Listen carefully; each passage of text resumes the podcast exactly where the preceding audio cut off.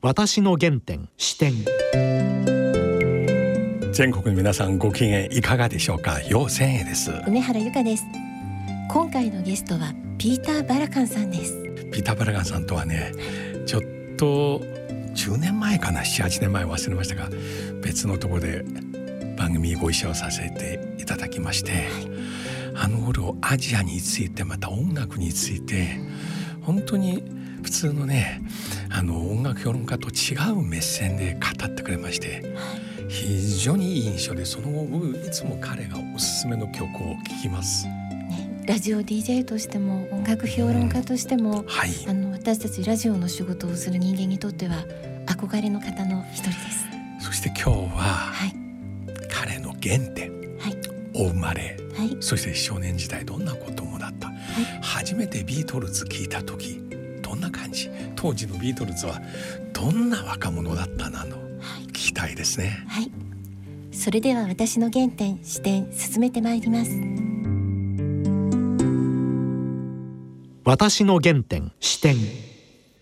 それではピーターパラカンさん今日よろしくお願いします。はいこちらこそ。大変ご無沙汰しておりまして。ですね。あれは10年前ぐらいでしたかねそうですか。ここのラジオ局？いやではないですよ。音楽の話しましたね。そっか。だいろいろ。えでもこの番組は私の原点と題して、はい、皆様にふるさとや小さい時こんなどんな子供だったとかいろいろそういったことを聞きますが。それでよろしいですか？はいいいですよ。何でも。どうぞ。板村さんお生まれはイギリス生まれはロンドンです。あロンドンの市内のどんなえーと、と生まれたところは市内ですね。えー、ケンジントンになると思うんですけどでもねケンジントンというともう超一流住宅地っていう印象があるんです。そのケンジントンの中にもそうじゃないところが若干あるんですね。生まれた病院は、ええ、あのとてもねいいところなんです。ただ我々が住んでたのはねその病院からそう遠くはないけれど1歳半までしかいなかったのではっきり覚えてないんですけど、はい、ほとんどスラムのようなところだったらしいんですよ。そうですか。お父様のお仕事は？父はね化学の学位を持っていたんですけど彼はポーランド人でで戦時中学生中断して、うん、で戦後もう一度、えーと、イタリアで勉強を再開してね、うん、で戦争終わって2年後にロンドンに来てまあ要するに何も持ってない移民だったわけですね。はい、それでえっとねペンキあの、はい、家の壁を塗るペンキ。を作っている会社に勤めていたんだけれど、うん、まだ僕が生まれた時はね、まあ、多分ねお金が全然なくて親子3人で一部屋で暮らしてたそうですよ。そこでペンキを作る会社のお仕お仕事をしながらお母さんとお出会いになったんですね。いや多分ねダンスホールかなんかではいうろ覚えですけどお母さんはその頃どのような形でロンドンで？母はねえーとその時に多分看護師として働いてたはずです。うちの母はね、うん、あのロンドン生まれなんですけど、はい、彼女のお母さんがイギリス人でお父さんが、まあ、当時のビルマ人今今で言えばミャンマー。人。ですごい複雑な事情で、まあ、彼女の両親がね離婚したんですよ。うん、まだ母が11歳ぐらいかなの時に。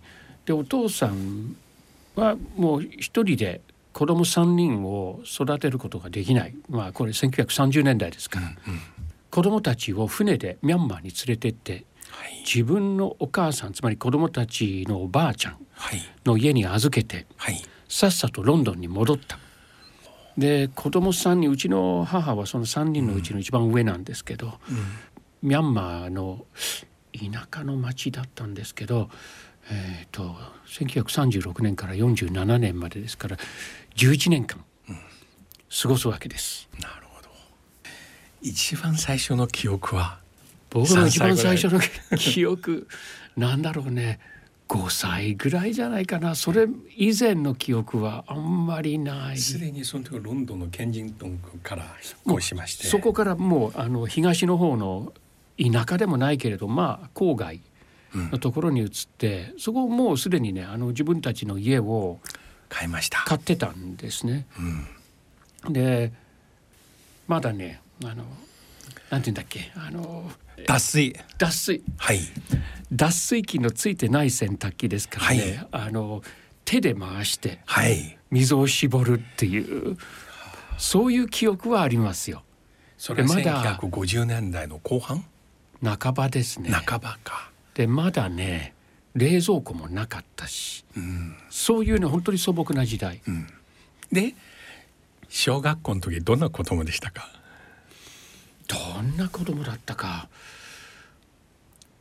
割と普通だったような気がするんですけどでも母がヨーロッパとアジアのハーフだから僕もコーターでしょ、うん、それでちょっとアジア的なルックスだったからあのあからさまな差別はなかった、はあ、けれどもちょっとまたねあのロンドン市内に戻った後の小学校でちょっと意地悪されたことを覚えてます、うん、つまりアジア系のそうです、血が入ってる体格やお顔を見て、はい、はい。はい、はあ、まあひどい差別じゃないですけど。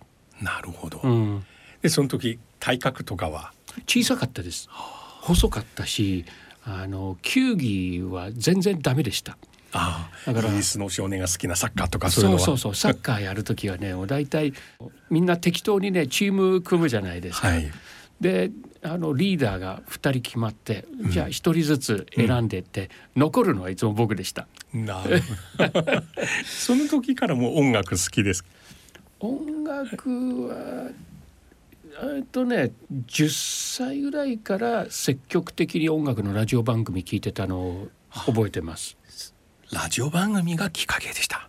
もうあの当時はテレビはありあるにはあったんですけどあの音楽番組はほとんどないしやっぱり僕らの世代は圧倒的にラジオが、うん、あの頼りになる媒体だった時代ですから。最初ラジオから聞いた音楽ですごいハマったのはビートルズでしたビートルズ以前から好きでしたね。あの子供向けのラジオあのリクエスト番組が毎週確か土曜日の朝の。子供が電話でリクエストする。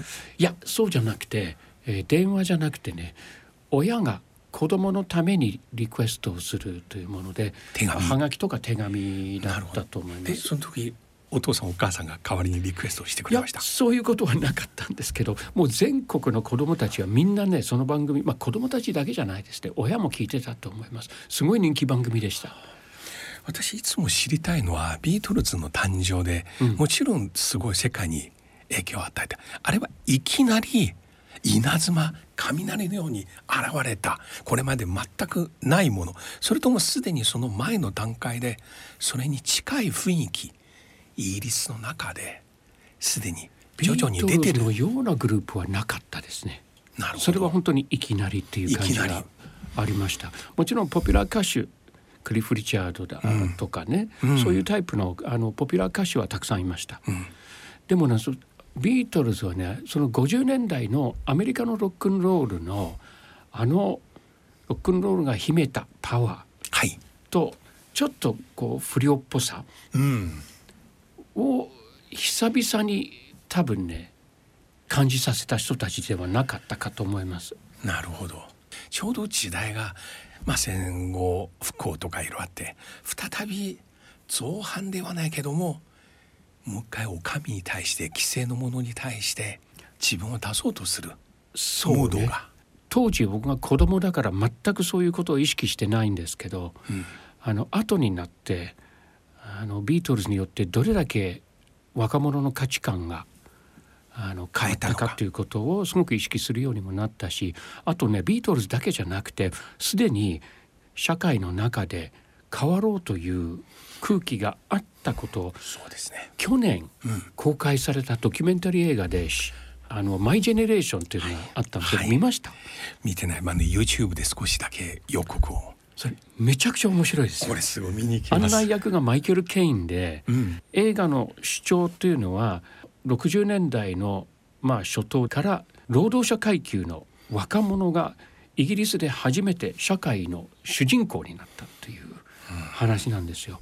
でビートルズだけではなくでしかも音楽だけではなく、うん、映画の世界でも、えー、コメディの世界でもファッションの世界でも、えー、写真家なんかもそういう普通だったらそういう機会を与えられないような労働者階級の若者たちが自分たちからどんどんどんどん機会を奪っていくようなねそういう空気が社会全体に出始めていた時期だったんです。なるほど世界のここ数百年の歴史の中でイギリスのプロレタリア労働者階級いくつも世界の重要な時にリードしましたね。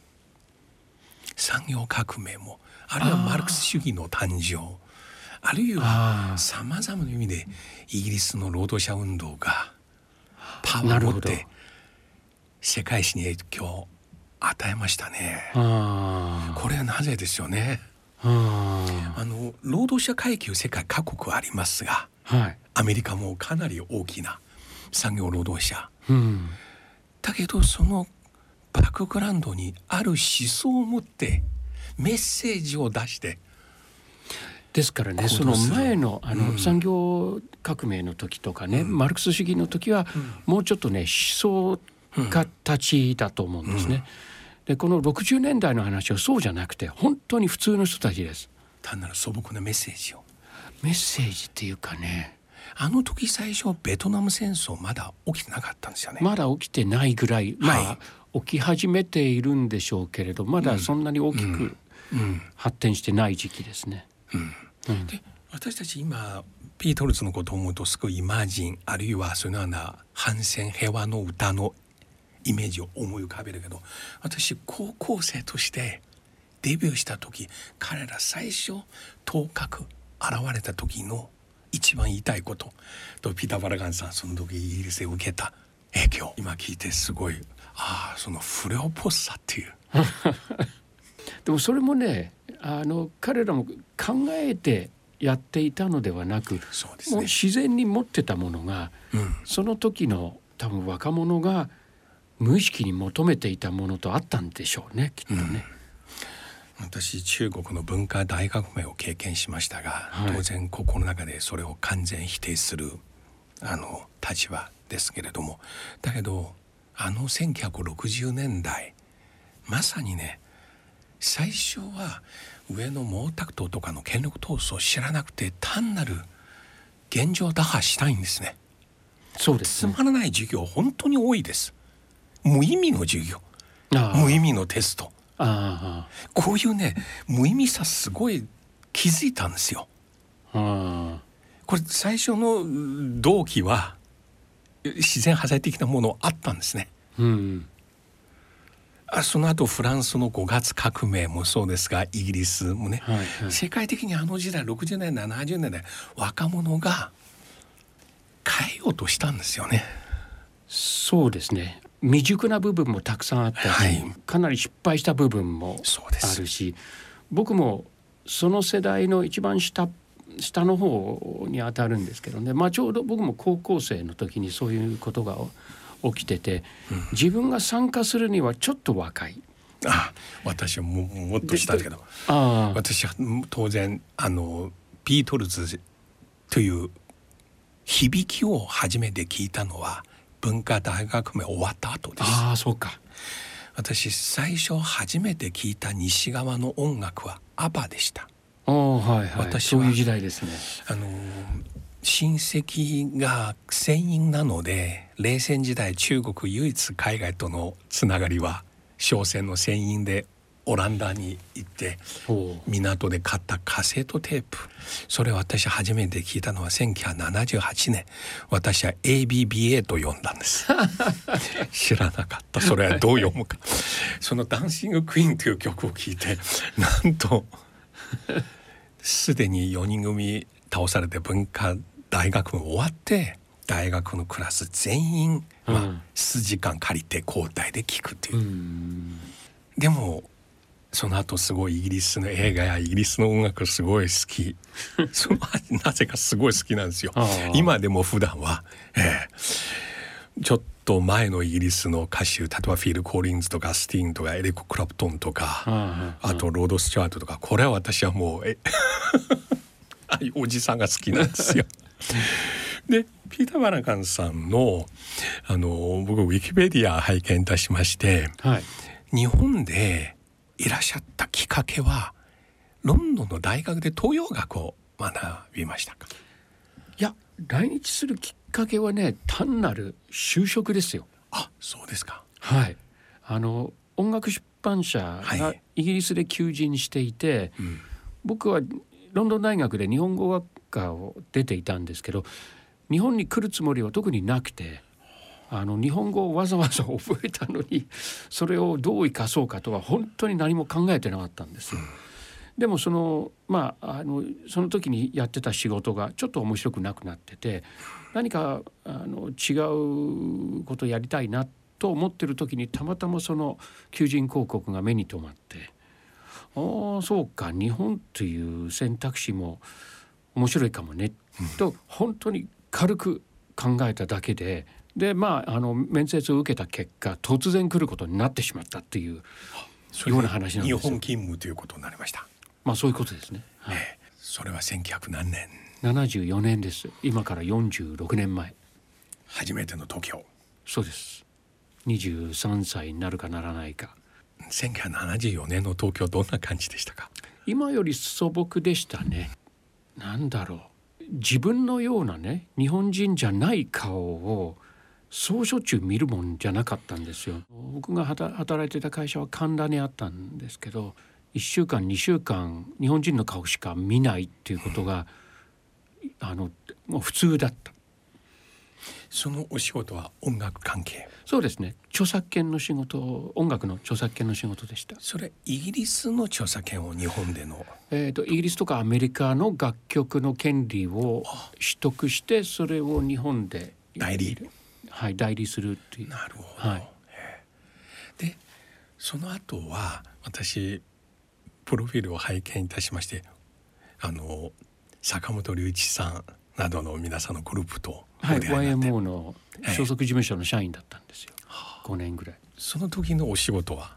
彼らがいろいろやる仕事で英語の知識が必要なことに感じて僕が出て行ってそれをまあ担当するっていう。彼らは結構英語で歌詞書きますよね。あのそその仕事もお手伝いをしました。あの本当はね作詞家になるつもりは全くなかったんですけど彼らは自分たちで作詞したいで英語で歌いたい。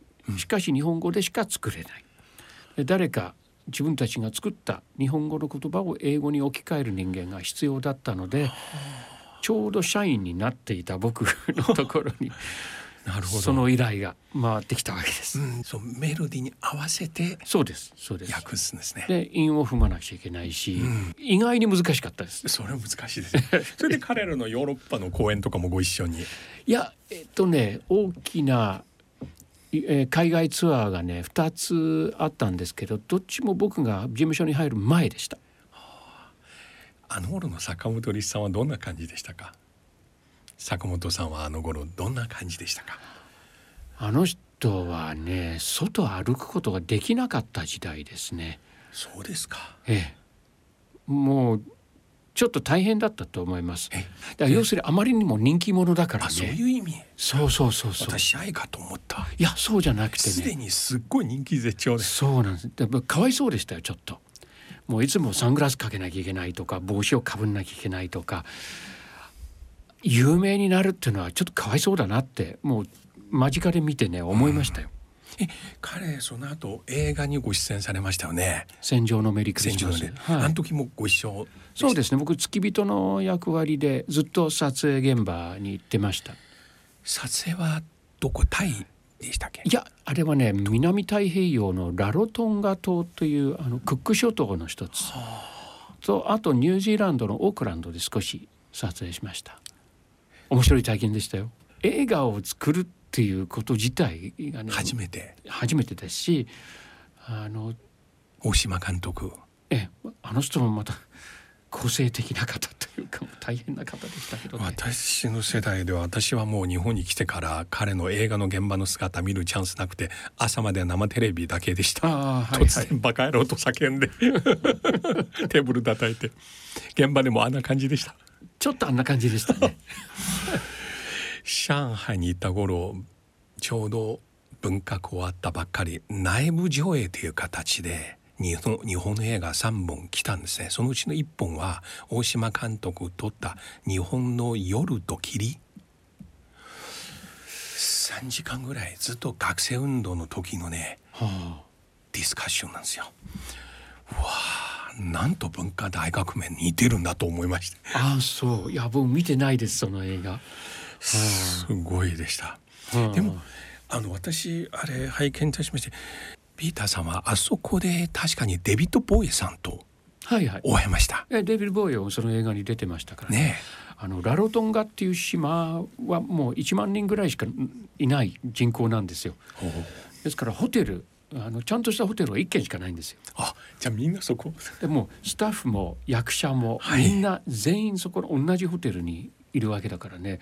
デイビッド・ボーイはまあしょっちゅう毎日ねあの出てきてみんなとあの交わるわけではないけれどでも時たま出てきてあのプールサイドのバーで、うん、あの飲んだりあのみんな結構長いこと家を離れてい。るからね、はい、音楽の好きな人はみんなあのもう82年ですからね、うん、まだ CD が出始めの頃、誰も持ってないんですよ CD なんて、ね、みんなカセットを持って。はい。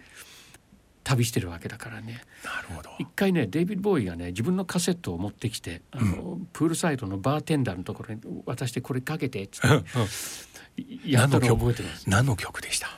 あの時にね僕が小学生の時に好きだったコースターズの曲が入っててそれでえー、デビーボーイ僕と同じ音楽聴いてんだと思合うね。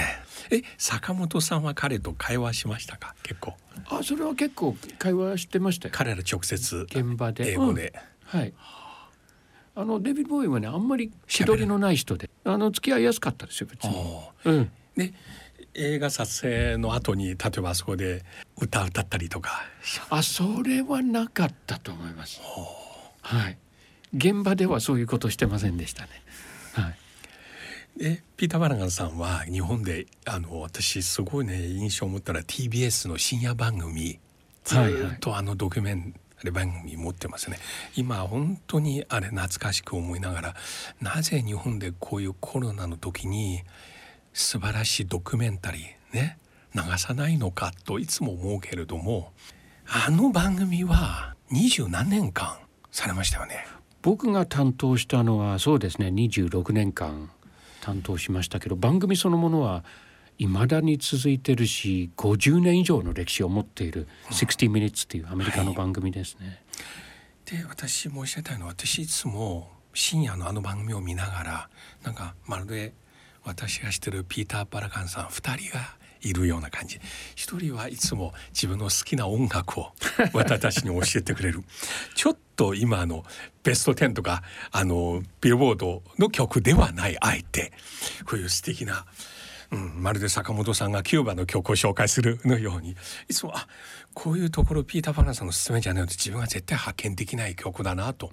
一方あの番組は非常に世界の環境問題あるいは政治問題しっかりしたメッセージを持ってるんですね。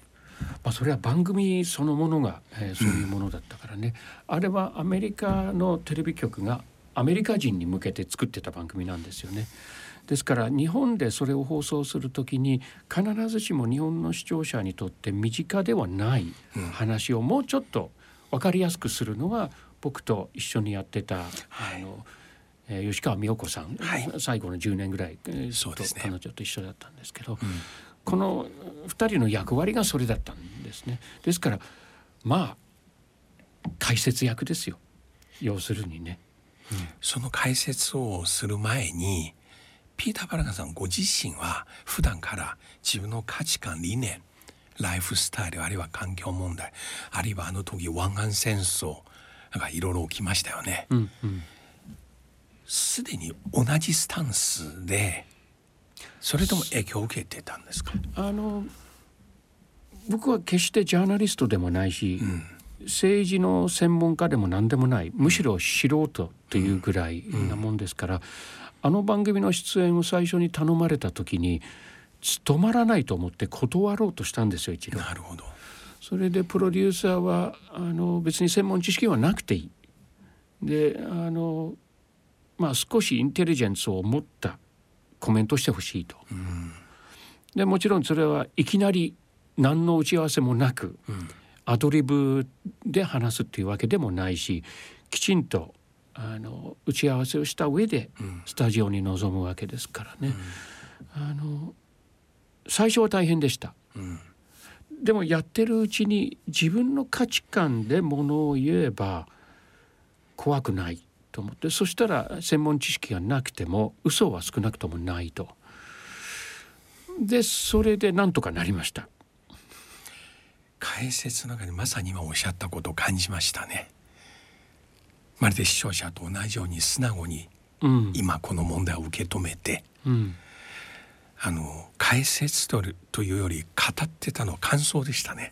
まあそうですね。感想の時もあれば、うん、あの後日談だとかね、うん、えバックグラウンドについてちょっと補足することとか、うん、その時その時あのこの話にはこういうことが必要だと。あのみんなで思うことをそういうふうにこう構成してそういう話をしてました。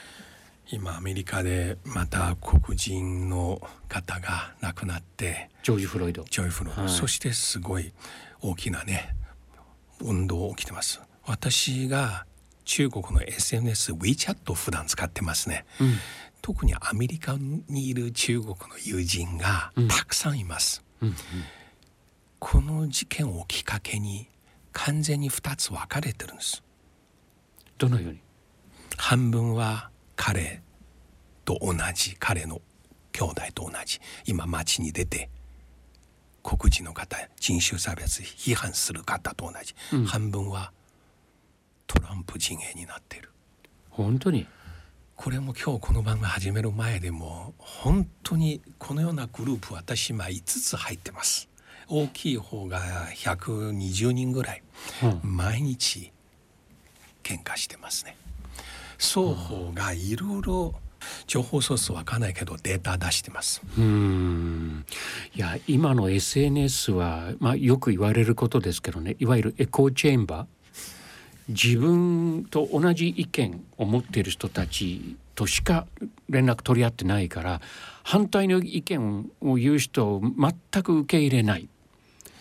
そういうふうになんかアメリカは特に極端にそういうふうになってきてるような気がするんですけどどうしたらいいんでしょうね。これ SMS が持ってる宿命なのかそれを乗り越える術があるのか。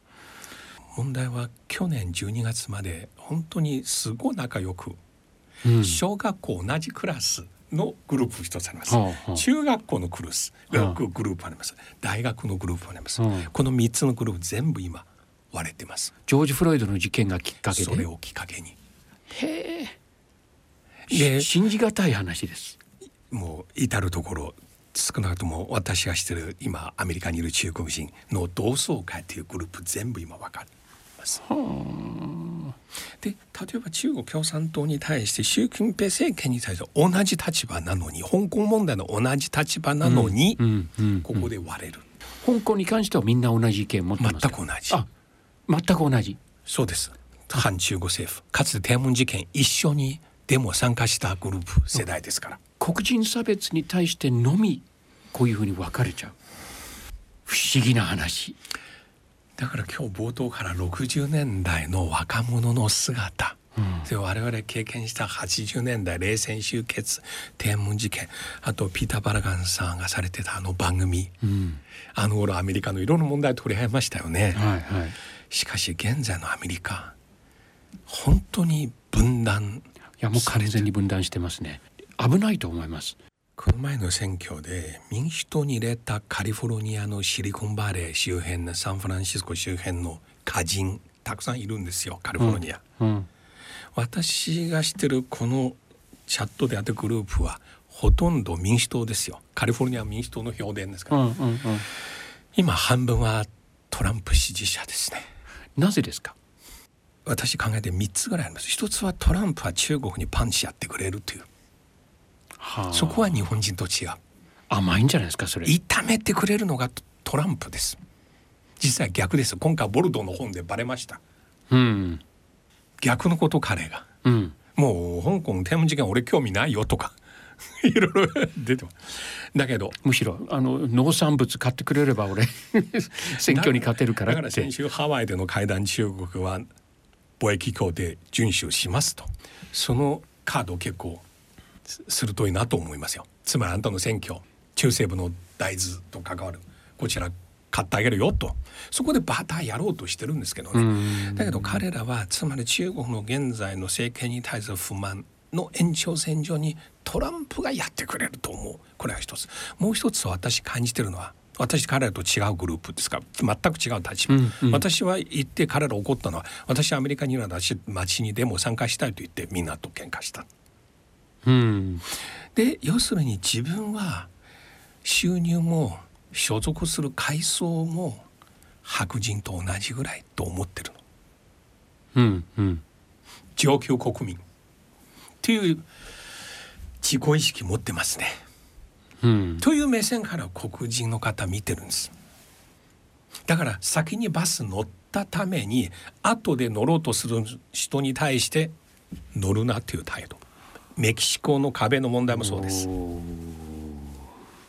特に理科系の人不思議名門北京大学清華大学の物理数学化学理科系の男特に多いですでもすごく単純なレベルでものを言えば正義がなければ平和もないというふうにあのよく発言する人がいますよね。僕はねあのいいとか悪いっていうことじゃなくて事実としてその通りだと思います。でその正義を応援しなければ自分たちあの平和がなければ自分たちの生活も圧迫されるわけだからねそういうふうに考えないのかしら今日も議論しましてそしてこう言われました。あんたのこの考えは漢字で彼らいつも使ってる言葉白いという字に左という字。白いという漢字と左という漢字。つまり白人の左派、はいはい、そのバカの白人派。左派。政治の正確性をばっかり追求して口だけだと。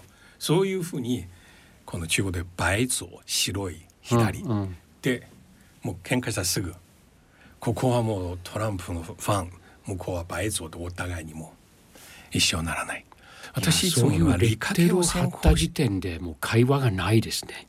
もう非常にねシリコンバレーで金儲けすごい成功したんですよ。ソフト開発です。ごいアメリカで立派な一軒家でもブドウ畑持ってるんですね。去年私見に行ったんですけども家はみんな立派。だけど一方では決して理科系のせいではないけどなぜ人間の権利という意識うん。例えば私は天文事件例えば殺したのは一人であってもその後 GDP は5倍10倍になってもあんた一人殺したら私許せないです、うんうん、永遠にこれを正当化しませんから、うんうん、でここは彼ら物理的に計算しますね、うん、この数字、だから私ね今は1960年代初期70年代のような状況もう一回起きてるかだけど現在彼らと私たちの間に最大の違いは彼らは現在アメリカで起きてることは文化大革命というフロイドさんのために待ち寝た人を彼らは公営兵と呼んでます。なんだか文化大学命が分かんこんなに早く来たんだと中国から文化大学命中からね逃れてきたらアメリカまた文化大革命と本当にね。苦笑い。だからいや今日の冒頭の60年代の不良っぽさあれはいい不良ですね。いい不良ですよ。そうです。もちろん不良が一番言いたいことね、うん、我々人生振り返っていい不良というものが、うん、あの日本でね不良っていうと多分あんまり そうだね。いいニュアンスを持つことはめったにないんでしょうけれど。要するに不良っていうよりもあの体制に対してちょっと突っ張ってみたいそうです。という。社会に対して関与しようと、うん、高校生であれ中学生で声出してあげようと、うん、そういうことが今アメリカで起きてると思いますが、うん、それは音楽と関係ありますよね。あの時代は少なくともありましたよ。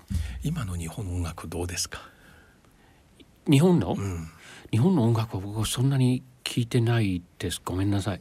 あの世界のいろんなところの音楽を聴いてるんですけど。日本はとにかくね同調圧力はやっぱり何年経っても変わんないですから。同調圧力。うん。エンターテイナーはね政治なんかについて口を出すなという言いたい人がいっぱいいるんですよいつも。そうですねあのついこの前あの例のジョージ・フロイドのことについて大坂なおみがツイートしてましたね。はい、あのそういう人たちに対して何言ってるんだ？私も人間なんだからって言って、うん、当たり前ですよね。でもあのスポーツ選手に対してもミュージシャンに対してもそういうふうなことをすぐ言いたがる人がいっぱいいるから、うん、言いにくいんでしょうね。中には主張する人はいますけどね。あの坂本龍一なんかもねあの割とそういう発言をする人なんですけど、うん、でも有名な人でそういうことを言うのは少ないね。そうですね。嫌われたくないから。って、うん、まあ当たり前って言えば当たり前。でもねアメリカもそうですよ結構。ただねこのジョージ・フロイドの事件本当はねもう何十年もう何十年どころじゃない。何百年も前から続いている状況ですから。何もこれが目新しい事件でも何でもないですけどでもいわゆる堪忍袋のというかあの英語で言うとあの「the last straw」ってよく言いますよね。ラクダの背骨が折れる最後の藁の一本そのような形に多分なってると思うんですね。だからこの勢いを失わずに本当に物事を変えることができるかどうかっていうのは今からの展開ですよね。そうなんですよ。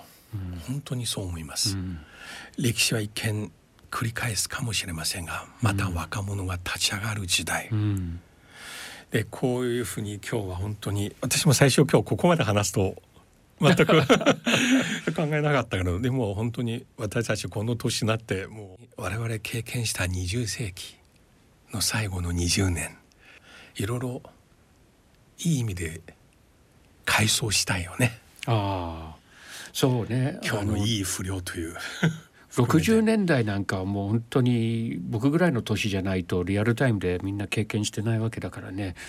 何が良かったかっていうのをねどうやって伝えたらいいのか、うん、最近よく悩むんですよ。あのあの60年代は極めて重要な時代だったと思うんですけどその頃のねドキュメンタリーなんか知らない人に見せても分かんないって結構言われるんですよ。すよ。今、うん、私もだんだん自分常に自分に言い聞かせる単純否定ではなく起きた以上何らかの合理性があるはず、うんうん、その合理性背景をまず見出して考えると。うん、いや長くなりましてすみません。いやいやいや。またぜひ機会ありましたら、この続きを、はい、いろいろ年取ったら昔話好きだと言われるけどもそれ年取った証拠だと言われるけど あえて知った上で昔話したいですね。ありがとうございます。いつでも呼んでください。はい、ありがとうございました。はい、どうもありがとうございました。私の原点視点。い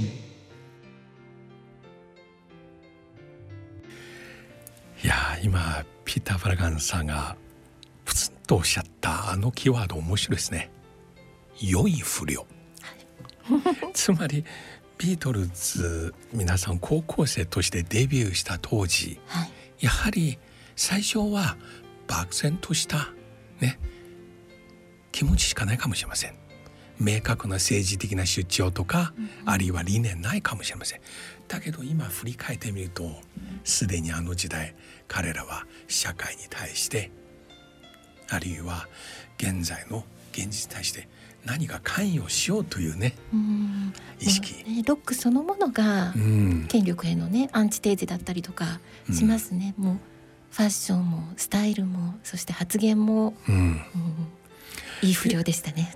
その1960年代から今回のアメリカで起きた大きな市民運動ジョージ・フロイドさんのこと、まで話ができて、何か歴史が連続だなっていう気がしますね。そのために音楽も同じように表現してほしいですね。はい、はい。バラカンさんにはまたぜひ来ていただいて、その続きを聞きたいですね、はい、お聞きしたいと思います、はい、それではそろそろお時間です。